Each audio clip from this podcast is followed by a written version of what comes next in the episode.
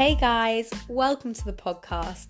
You're listening to Pop That Mama, and in this episode, I'm joined by Anna Clarkson from Hackney Hypnobirthing, and she is on the podcast to share not one, but two birth stories. And this is really, really an interesting listen for anyone who's pregnant because it just shows just how different two births can be and just how important preparation is. So I hope you enjoy, guys. Anna, over to you to say hi and introduce yourself. Oh, hi, Poppy. Um, thank you so much for having me. I um, I can't tell you, I'm such a podcast geek, so I'm thrilled to uh, actually be on one. Amazing. So yeah, so um, I'm um, hypnobirthing teacher or practitioner or whatever you want to call it. I'm based in Hackney in East London. Um, I'm completely obsessed with all things birth, just like you. um, uh, and I love um, helping people to really kind of unlock their power um, and confidence and just feel really prepared for their birthing their babies and however that might happen. Um, uh, and with that in mind, I teach a standard course. I also teach a specific hypnobirthing for cesarean course, um, which is kind of a place to celebrate that birth experience too. Um, so yeah, very lucky. Consider it, you know, just the loveliest job in the world, really. Yeah. Amazing. Totally agree. And uh, yeah, we'll come on to talk a bit about your courses at the end. But I can't wait to hear your story. I know you emailed me the bullet points, and I was just like, oh my God, I can't wait to hear her actually tell this story. So over to you. over to you oh, to share your stories. Yeah, thank you. So um, I have two children. So my son Ted is um, eight, um, and my daughter Martha is four, coming up to five um, at the end of August. Um, and yeah, it's kind of a tale of two birth stories, really.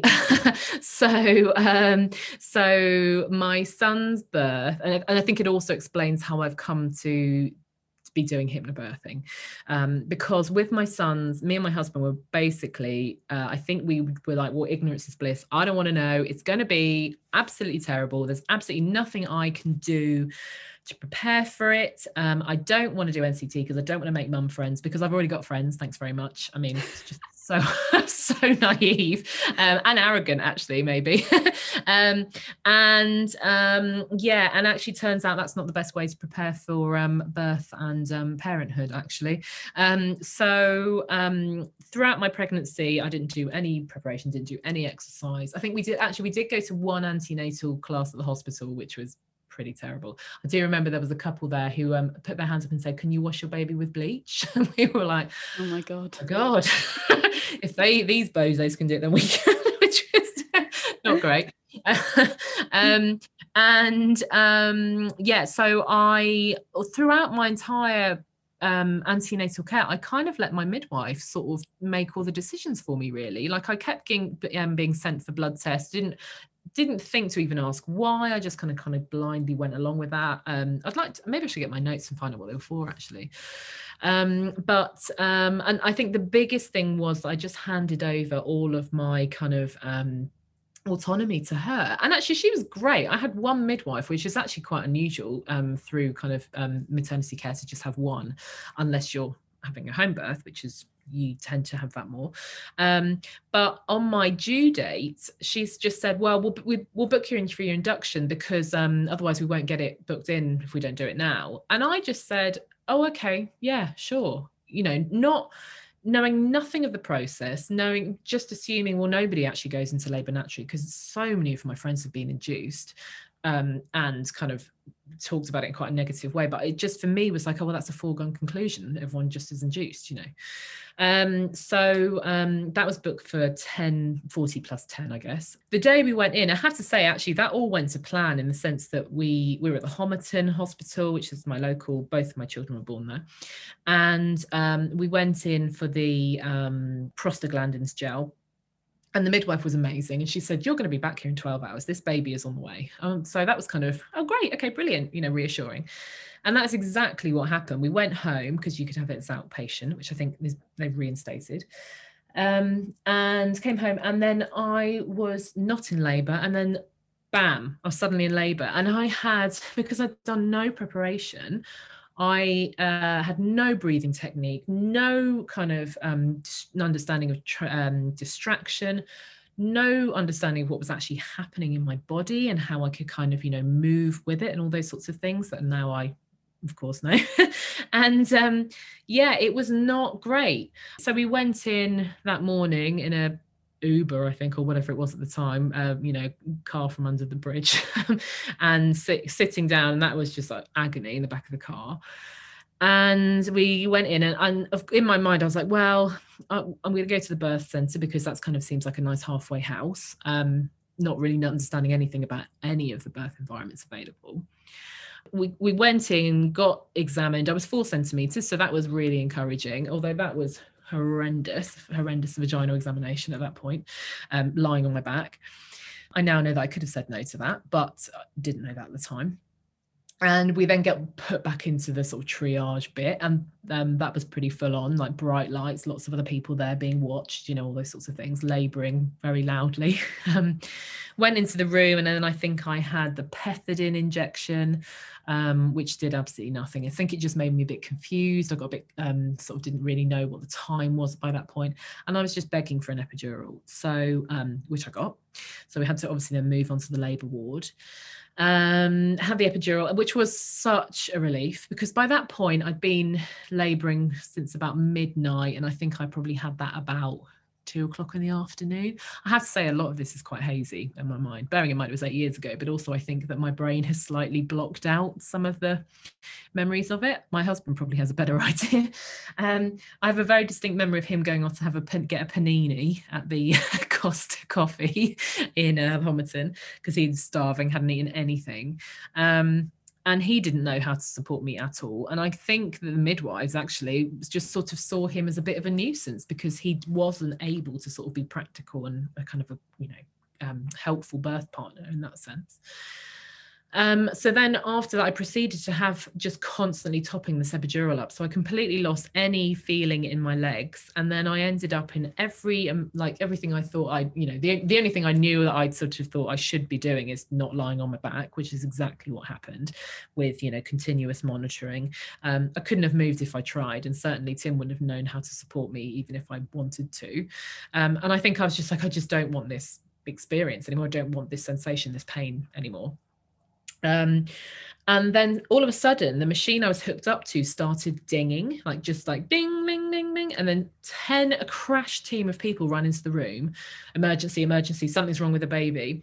They break my waters. Um, and um, so it's kind of like I'm suddenly in this like, oh my God. But I'm but I'm actually sort of a bit out of it as well because I'd had so much of this epidural, kind of like not really kind of in the zone. I think I'd slightly drifted in and out of sleep a bit. And then it transpires, oh, the machine's broken. So actually, there was nothing wrong with my son. We didn't know we were having a boy at this point. But I had then been put into a situation where I'd had artificial rupture of membranes. I wasn't dilating much because I wasn't moving. You know, I was just staying still, lying down on the bed. Um, and then, but they didn't take me off that machine. so I kept, I was still in a room, brightly lit room. By this point, it must have been kind of late afternoon with a machine just dinging on and off like I'm on emergency, you know, that they were in the kind of like a dangerous emergency situation. The doctors had left by this point and I was back with my midwife. But um, you know, that's not the best environment for kind of feeling calm and prepared. Um, and then I think so he was born at 8:30, but with the up to that, it was like went to that classic legs up in stirrups or feet in stirrups, you know, forceps, episiotomy, I think at one point maybe the doctor said, "This baby's not out in you know the next few pushes," which I couldn't feel anything because that's so much of this epidural. Um, that um, then you're going to have a cesarean, which sort of felt like this kind of foregone conclusion. And I think by that point I would have just been like, I, okay, fine. I'm just tired. I've had enough, you know. I didn't feel like I had any control in the situation at all. Um, yeah, and then um, and he was born, and I certainly didn't have that great big rush of love. My my abiding memory actually is of Tim sobbing, just like, "You're both alive, thank God, it's over." And I just felt like I'd been hit by a bus. Um, and as I kind of held him afterwards, then you know that that did calm that kind of bonding experience. Um, but it was I, I was on the postnatal ward. I don't sorry. I should also say I'd had a really quite significant postpartum hemorrhage by this point. I think I'd lost a liter and a half of blood, so lots of iron tablets. You know, I, I just looked like death. When I look at the pictures, it kind of slightly breaks my heart, really, um, mm. because. I just we slept walked into that birth, you know, no preparation whatsoever. And um as much as I sort of feel sad for that and I regret it, I think it then has spurred me on to not do that for that to mm. or at least to kind of encourage people to not do that too because um you know we were lucky he was fine i narrowly avoided a cesarean and not to say that a cesarean is anyway a negative thing at all it can be a really beautiful experience and um but it was you know i i was very close to that sort of classic induction of labor unplanned cesarean mm. um so yeah, that was my first birth experience. And then what after that was a kind of a long recovery. I I don't think I had postnatal depression, but I certainly felt a bit like, oh, birth's really negative. Like I, I definitely didn't nail that birth. You know, I didn't feel great mm. about it. And unfortunately, I did proceed to tell all my friends about, you know, this horrendous, how terrible birth is. I thought I was going to die, blah blah blah, um, uh, which I now realise is incredibly damaging. You know. Mm. Um, and it don't, I don't think it's a sad story, and I certainly don't kind of have a, like a oh you know poor me, but I do have a sense of like I got that wrong because I didn't put any of the preparation in. Yeah, I was going to ask. So when when you got back from hospital and you went home, what what was going through your mind and how were you processing what happened? Did you find that you were replaying the birth and wondering what you could have done differently? What was the processing like for for that experience?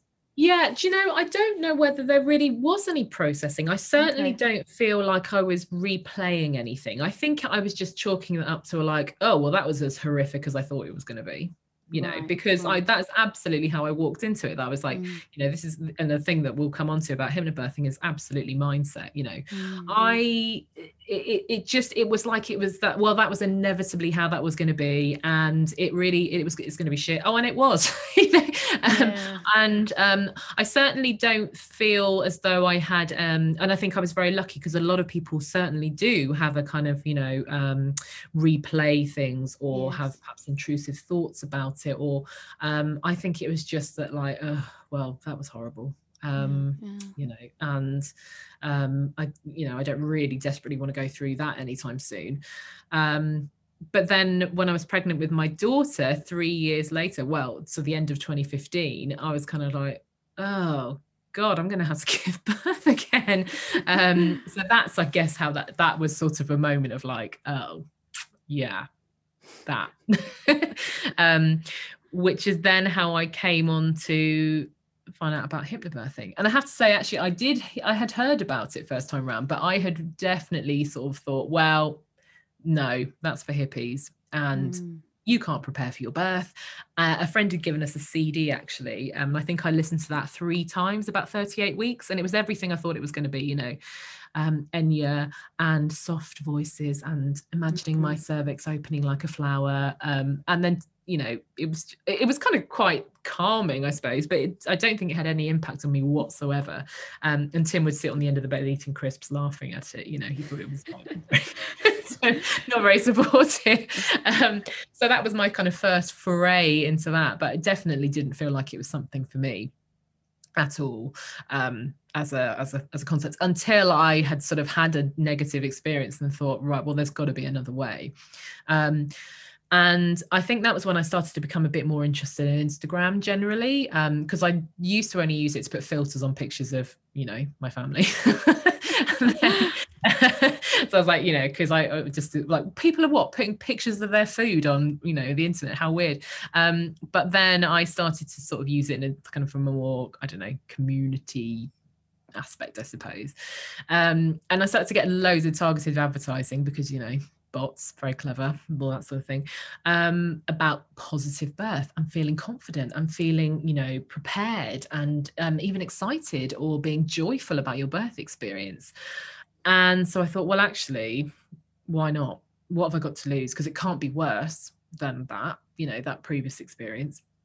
Um, so I, I, I signed us up to a course with Hollie de Cruz, so the Yes Mum Mum, um, down in Dulwich. So we were in Hackney, but and there were definitely local people, but there was something about her that really spoke to me, um, and I sort of it got really um, obsessively reading positive birth stories on her website. So I was already doing a bit without realizing a bit of um, resetting my mind um, about how a birth might look.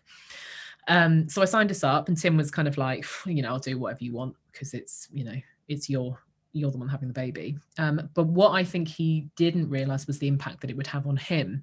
Um, so we signed up, and within about 30 minutes, we were like, Jesus Christ, this is so good. like, this is so obvious. Um, so, um, scientific so evidence based so like and, and the main thing was like how the hell did we think that we could go into a, our birth without doing anything, you know, the first time. Um, I don't think it's quite shame, but there is an element of like, what an idiot. um, and um, so we did the course, and I think we got really into the practice of it. Like, really, every day we would practice the um, massage technique or the scripts, or um, I'd listen to the MP3s every day. Every day I was um, commuting, I'd listen to the affirmations like over and over again.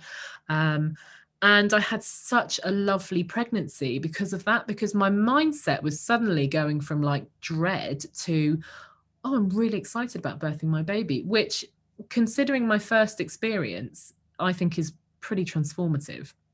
Um, I never thought that I would be the person who's like, yeah, I can't wait to give birth, you know.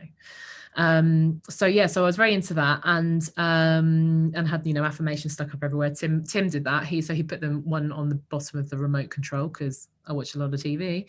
Uh, and like by light switches or by the mirror, you know, they were everywhere about being strong or the one that was really key for me was about um each uh, surge brings my baby closer to me and that was really transformative because the last time each time i had it what i was calling contractions at that point just felt like my whole body would tense up you know with anxiety. I just didn't want this this overwhelming and it was pain for me you know.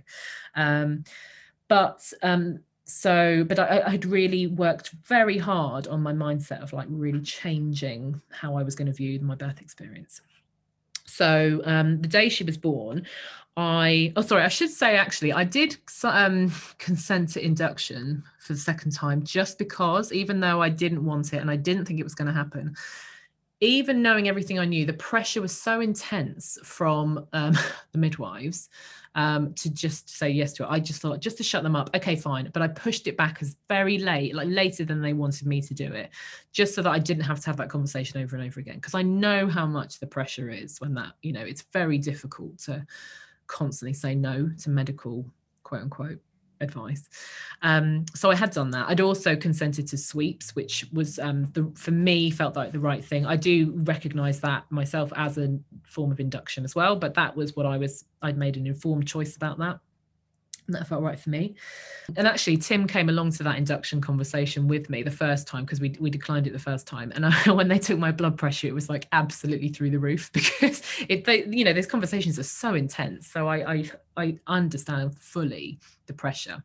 Um, of um, going against medical advice, you know, or, or not against it, but just declining stuff. But anyway, regardless, I'd signed up for it, um, knowing that I wasn't going to need it. I just knew, um, but I just wanted to stop that conversation so the day she was born, I woke up and I just had a real sense of like, it's today. It's going to be today.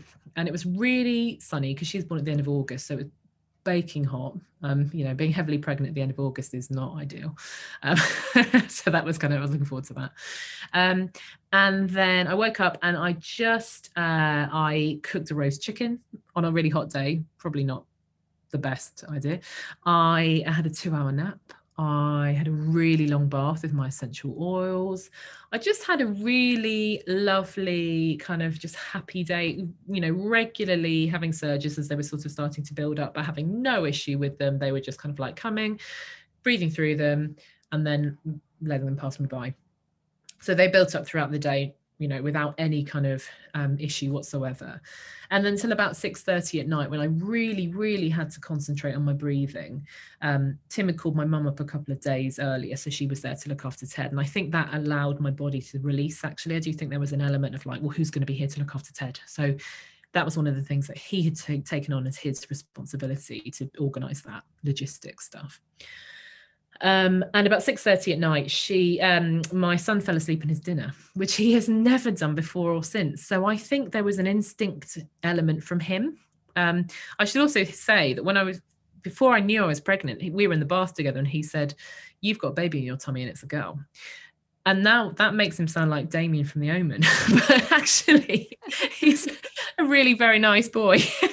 he was three at the time, um, three and a half. But he, um, yeah, there was some like weird, you know, instinctive thing that kids have, and um, yeah, he fell asleep in his dinner. So I have a picture on my phone of, you know, the timestamp is six thirty, um, uh, of him asleep on Tim's lap and at that point i really had to like i knew i needed to be in the dark. I knew about birth environment. I needed to be in my bedroom. Um, i knew we were going to the hospital because i'd had such a significant bleed the first time. It felt after a conversation with a consultant that that was the best place for me because we were sort of toying with the idea of a home birth which again is something i never thought i would do. Um, but weighing up the options and having a really um, uh, what's what i'm looking for? Kind of um, confident conversation with the consultant she said um, I think it would be better based on that that you come in. And I was happy with that. So fine. So that I was going to the labour ward for that. Just in case it happened again. Even though in the back of my mind I was like, I don't think that is going to happen again. Um, and actually a home birth midwife would have been able to cope with that anyway. But regardless, that was our choice but before that, I came into my um, into our bedroom in the dark. Um, had a really super hot shower, and that was really helping with that. I was feeling quite a lot in my back um, back labour. Um, and then Tim was putting um, Ted to bed. I don't really know what my mum was doing actually at this point. Um, just kind of weird actually. She was supposed to be on Ted duty, but there you go. Um, he came in, and then about ninety minutes later, he said, "Right, I've got our neighbour outside. She's going to drive us. She's a nurse actually." and that was such a relief because I think I had there was a bit of an element of like, oh God, is an Uber going to take us? You know, um, because we didn't have a car and um, so we we had to get you know a taxi or whatever. And um, I have since discovered, and I mean since the last six months or so, Tim said that he had called for an Uber and they had um, or for a car under the bridge or whatever, and they had declined to take us because I think he'd said that I was in labour. Um, so had he told me that during that point, that would have been horrific. But obviously, he chose not to, knowing how that might affect my stress levels.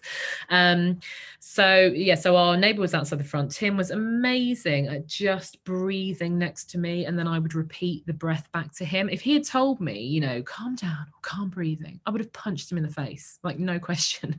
But he was just able to um, just calm me down. I would mirror the breathing back to him, and it just made all the difference. And he put his hand on my shoulder, and because we'd done the massage practice, it was like he'd performed some kind of Jedi mind trick on me. Um, so that was amazing. Um, so we we leave, and this is about eight o'clock, I think, at this point, maybe just after eight.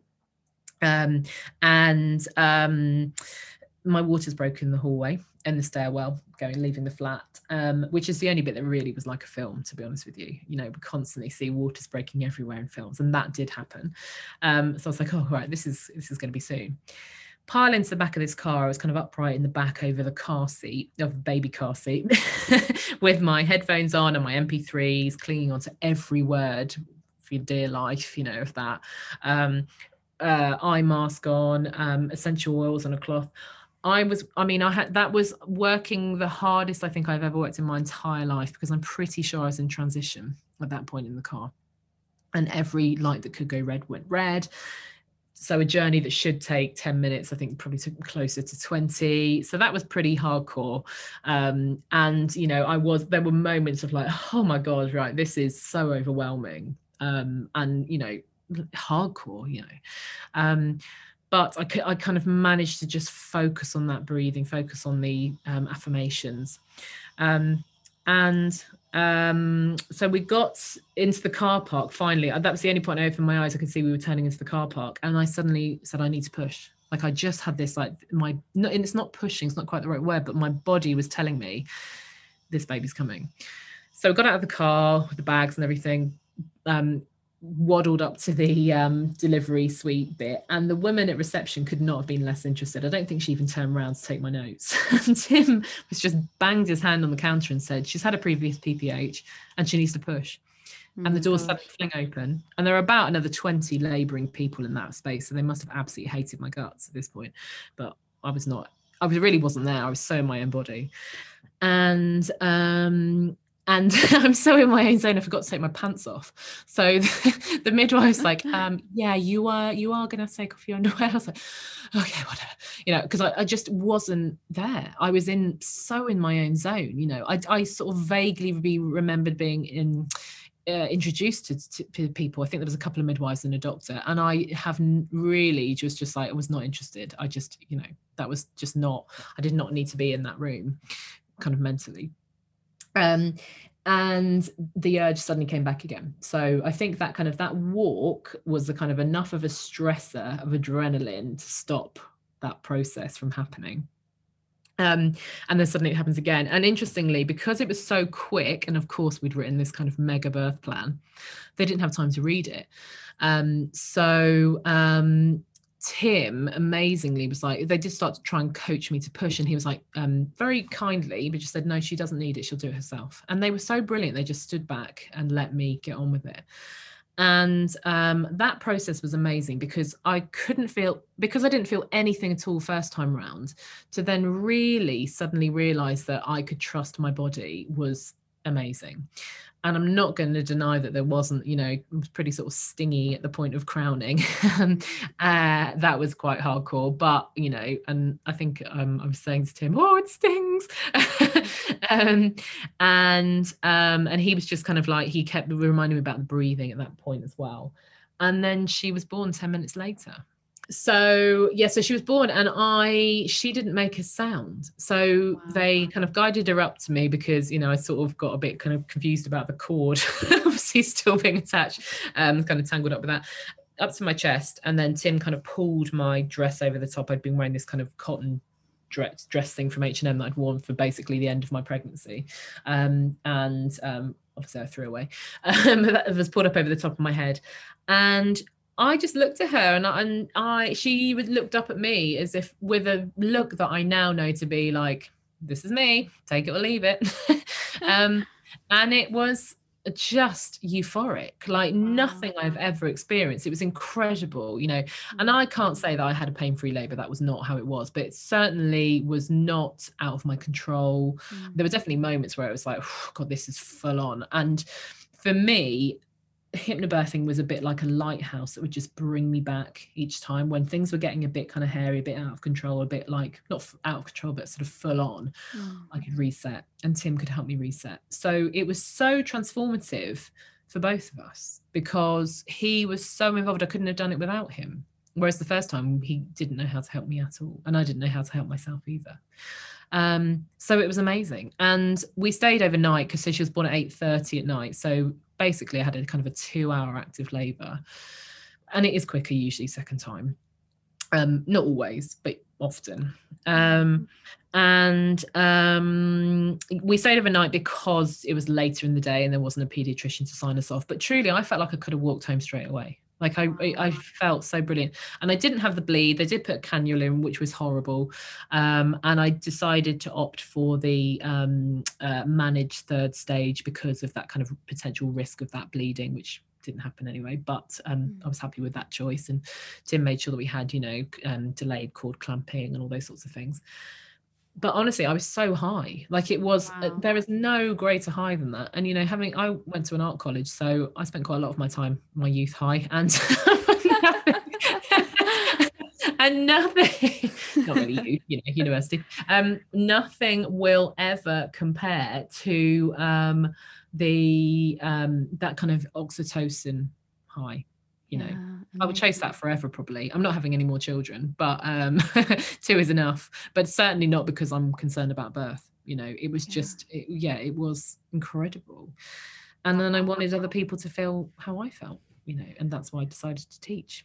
Um, Gosh, what what a what a different kind of two stories, right? And and it sounds like Tim had such an empowering role in in your second birth. Which Yeah. is amazing. But a lot of people listening to my podcast are pregnant.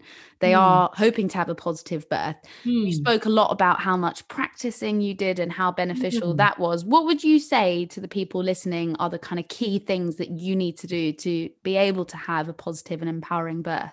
Yeah, absolutely. So practice is such a huge part of it because you know if you decide that you're going to sign up for a course, you know, with that whoever that's with, with me or with someone else. So mine is ten hours, basically eight to ten hours because it's four times two two and a half hours. You are wasting your time and money if you come to that and do nothing with it because it's a practice in the same way that kind of yoga is a practice. You know, you'll you have your work cut out because everything in society tells you that birth is horrible Mm. everywhere.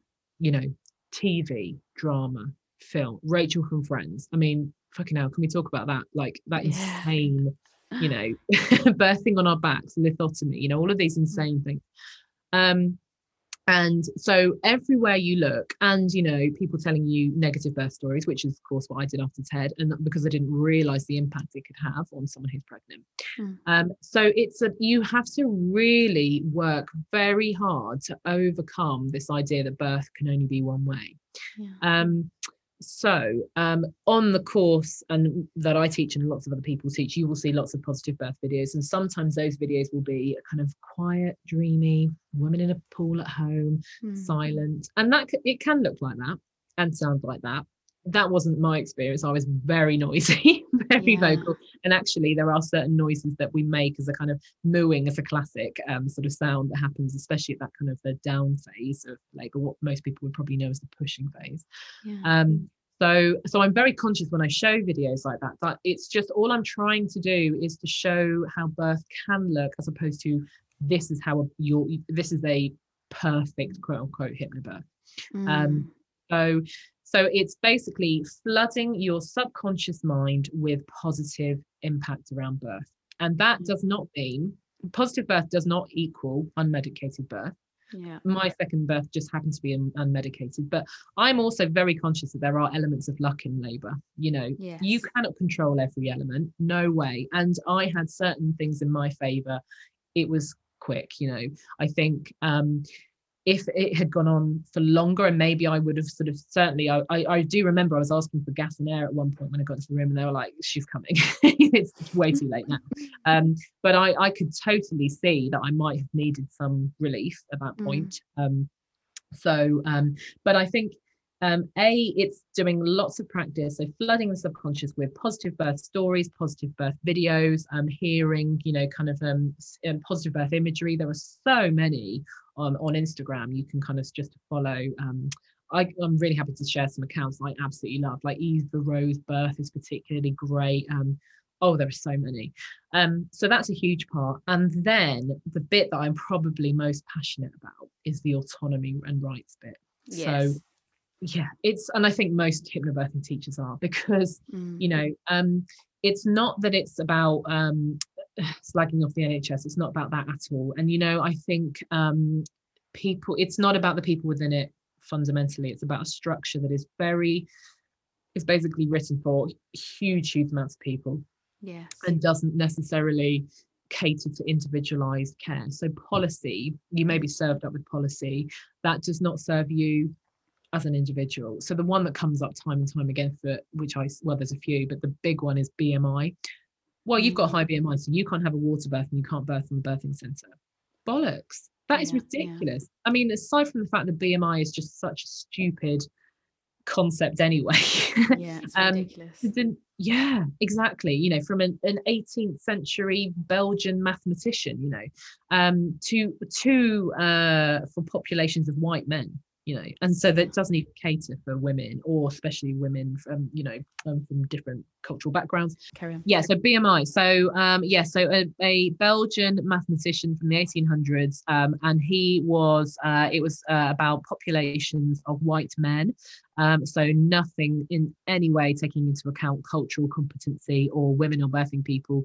Um, it's insane that we still use it at all. Um, but it's absolute bollocks to say, just as a kind of sweeping statement, you can't have a water birth. So if somebody is six foot tall, they would have potentially have the same BMI as somebody who's like five foot two, and you know, um, with a who's just a bit um, a, a larger size or whatever. It's um, it's there's so many weird policies that are put into place um, that are kind of from a sort of fear-based backgrounds and i have had lots of clients who have then taken it to a professional midwifery advocate and have got the birth experience that they wanted because they knew that they could go quote unquote off menu that they could say well in my case i'm really fit and healthy. It just so happens that my bmi is you know whatever higher than they want it to be um, according to their trust policy. And but i really want the benefits of a water birth. And most cases they will you know people will get that experience that they want. Um, so that's hugely important. And then the induction of labor thing is obviously a huge thing that's rumbling on at the moment. And in fact um, if anyone is not following kemi johnson did she teach you as well by the way poppy? I don't know whether she did. No um, so so yeah i follow on instagram and most of my listeners who i'm in contact with are you know they go through the pressure of induction. So i literally just say go over to kemi because obviously i can't give medical advice and then yes. they go to her and then they, they basically you know get all of her amazing content. So yeah, agreed. Yeah. I'll, I'll leave her Instagram link in the description. Fantastic. She's particularly great, you know. So she's an independent midwife for anyone who doesn't know.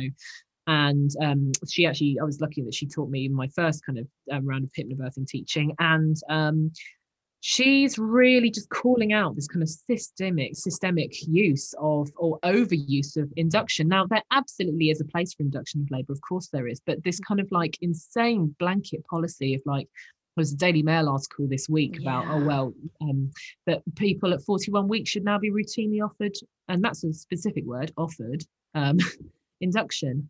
Um, and oh, I don't know and uh, and the, the theory was well because that will prevent cesareans but we know that that is not true. Sara Wickham produced a piece of um, um, research this week that was saying that in every at every um, stage of gestation the likelihood um, incre- increased with induction of labour.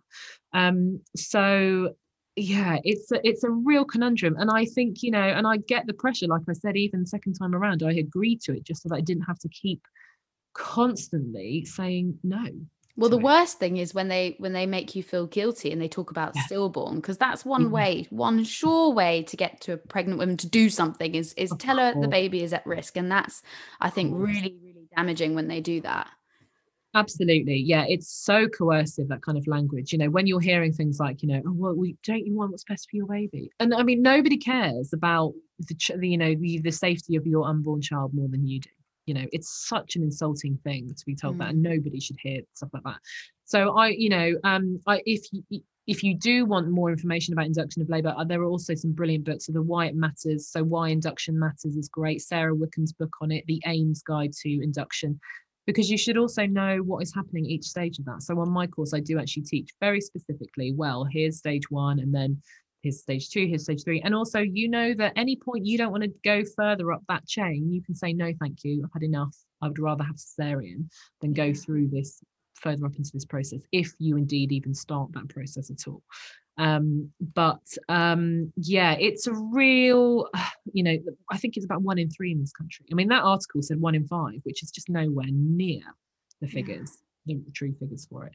Um and it's not that induction of labor is inherently bad and if you decide to do that there are loads of things you can do to still make it a really positive experience to help um the environment. And in fact if anyone wants to is going down that route and wants a positive induction story holly's birth story which is on my website is amazing. It is an absolute masterclass in um, how to make an induction positive. And she did it, she went up to the highest level, so the, the hormone drip with gas and air, she didn't need it. And she talks about wow. it as being the most wonderful experience. So it's possible. Oh, I'll add that in the description. I think that'll be oh, really yeah, useful. Please, please do. It's a, it's an absolutely beautiful story, and she's such an inspiration, you know. So, but I think, and it, like I say, just so conscious that, like, um, I was talking to her through that induction because, of course, this was during COVID. So her partner wasn't allowed to be with her for about three days before it even, you know, fully kicked off. And she said that she had a moment. She, I remember her ringing me and saying, or texting me and saying, it's looking like a cesarean. And I was like, okay, well, let's think about the options with that. And then the next day, she just she had a day off because they were doing the pessary kind of on a rotation basis, so however many hours it was. Um, and she said, Well, I just got my head in the game. I was just walking around the hospital, talking to her baby, just like, This is, we're going to make this, I'm not going to not have you the way I want you to. and suddenly she dilated to as much as she needed to for them to break her waters. Um, and she opted for that because that felt like the right decision for her. I think she was um, had an induction at 41 weeks. Um, so it's not um, that it's all doom and gloom. It's, but I think the thing with an induction is is positive as well. Part of that is if you feel that you have chosen that rather than you have been coerced into that decision, and that's the difference. That's you know? it. That's yeah. it. Yeah. Um, I just want to rewind quickly and just uh, talk a bit about what you were talking about when you you were saying that you you actually really needed to make sound uh, during labour, and I agree that the hypnobirthing videos um, are very you know women are quiet uh, sort of breathing and then you just don't hear them make a sound. And yeah. obviously when we show that those videos it is kind of saying this is the goal. So yeah. i am definitely with you. I actually teach a big big part of my course is actually using your voice and the yeah. power of vocalization you know um, how important it is to let go and actually roaring or mooing or saying fuck can be a really empowering thing to do when you are in pain uh, it's mm. it's a really like it's it's an instinctive and primitive response to pain and it's an amazing sound that you can create as well so yeah. i i am definitely a big advocate for making sound during Absolutely. during labor for me it yeah. was what carried me through i wouldn't have been able to do it without sound actually yeah definitely and there is some research i think that supports of that kind of lower deeper because it's often yes. is that kind of like roaring um the vibration of that helps in terms of um softening and releasing pelvic floor and all those sorts of things as well i should say though you know there are um in fact a, a fellow teacher of mine leanne she said that she was so it she was very internalized so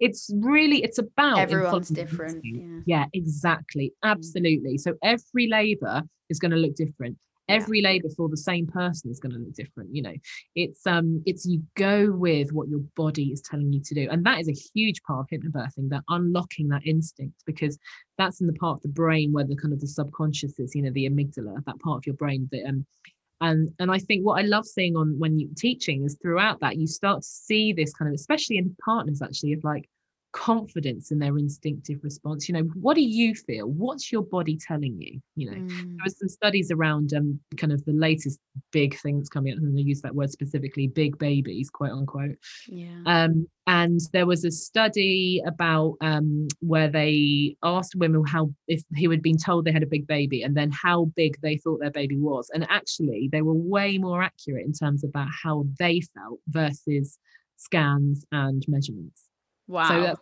yeah, it's so interesting. Um, I'll see if I can dig out the link to it.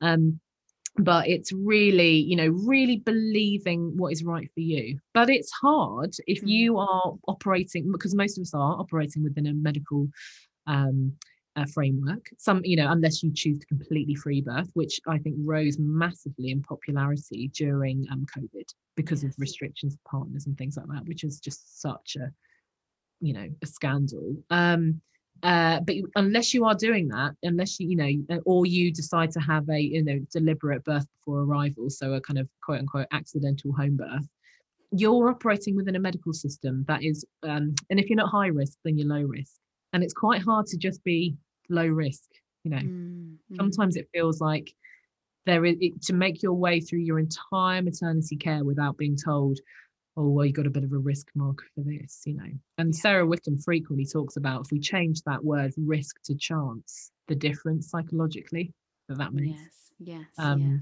because we're so we live in such a litigious culture and it's not the fault of obstetricians or midwives. It's you know uh, by and large i mean not all hcps healthcare professionals are created equal for sure but you know, I think last year, 50% of billions of pounds of litigation were in obstetrics. Mm, so yeah, the backdrop is terrifying, you know. Yeah. Um, and if you want to know what it's like to be a midwife in the um, NHS, then um, Overdue by Amity Reed is one hell of a read. It's heartbreaking, but it's it you know it's a great read because it just shows how tough it is. You know, I am mm. in awe midwives. I have to say could yeah. I couldn't do it no, no way. Yeah, agreed. And it's just so important for, you know, pregnant women to understand the context, you know, so that they understand actually these these healthcare professionals are under their own set of pressures which are making them behave a certain way to me. So I just need to acknowledge it. Yeah. Yeah. Yes, absolutely. So, Anna, why don't you uh, just talk to us a little bit more about what kind of courses you offer? I know you do the cesarean course. Over to you to just give a bit of a, an overview. Yeah, thank you. So I do. Um, so I teach group courses. So that's six people per course. Um, and my June course, I've got two spaces left at time of recording um, for that. Um, and then I've got some more in August. I'm trying to try to get face to face off the ground, but I'm finding it very difficult at the moment for venues to kind of confirm um, which you know with restrictions worries and things like that. Um, so that's my group. And then i also do um, my hypnobirthing cesarean course. And that came about completely by accident because i was teaching someone who um, before they start i asked them to kind of fill in an, an enrollment form and um, on the day that we were starting, she'd been so busy. She said, Well, I'm having a planned cesarean. And I was like, Shit, loads of this is not relevant to you. Um, so effectively, I wrote a course around her. And luckily, she was a kind of a mate. So it was that I could be a bit more kind of like flexible in the way that I was doing stuff. And actually, she's a pre and postnatal trainer. So I talked her through the kind of main course from a, um, uh, from a kind of professional point of view for her. Um, but then effectively I wrote my own course, which is is understanding all of the kind of the hypnobirthing stuff and how that can help you psychologically. Um, but also those birthing hormones are still really important for bonding after birth and um, beta endorphins can also help your recovery after cesarean as well, your natural pain relieving um, hormone hormones. Um, and then the second, so that's two part course. And then second week is kind of um, the full process. So what happens, who is in the room and why, um, uh, what are your choices? Because there are so many choices for a cesarean and a lot of people don't realize and i would highly encourage everybody to have a cesarean plan because if we're now getting closer to i think we're close to a third. I mean the statistics is one in four but i reckon it's one in three of of baby our babies are born by cesarean um, so that's one to one. And then I also do here and there kind of refresher courses for people who have done hypnobirthing before.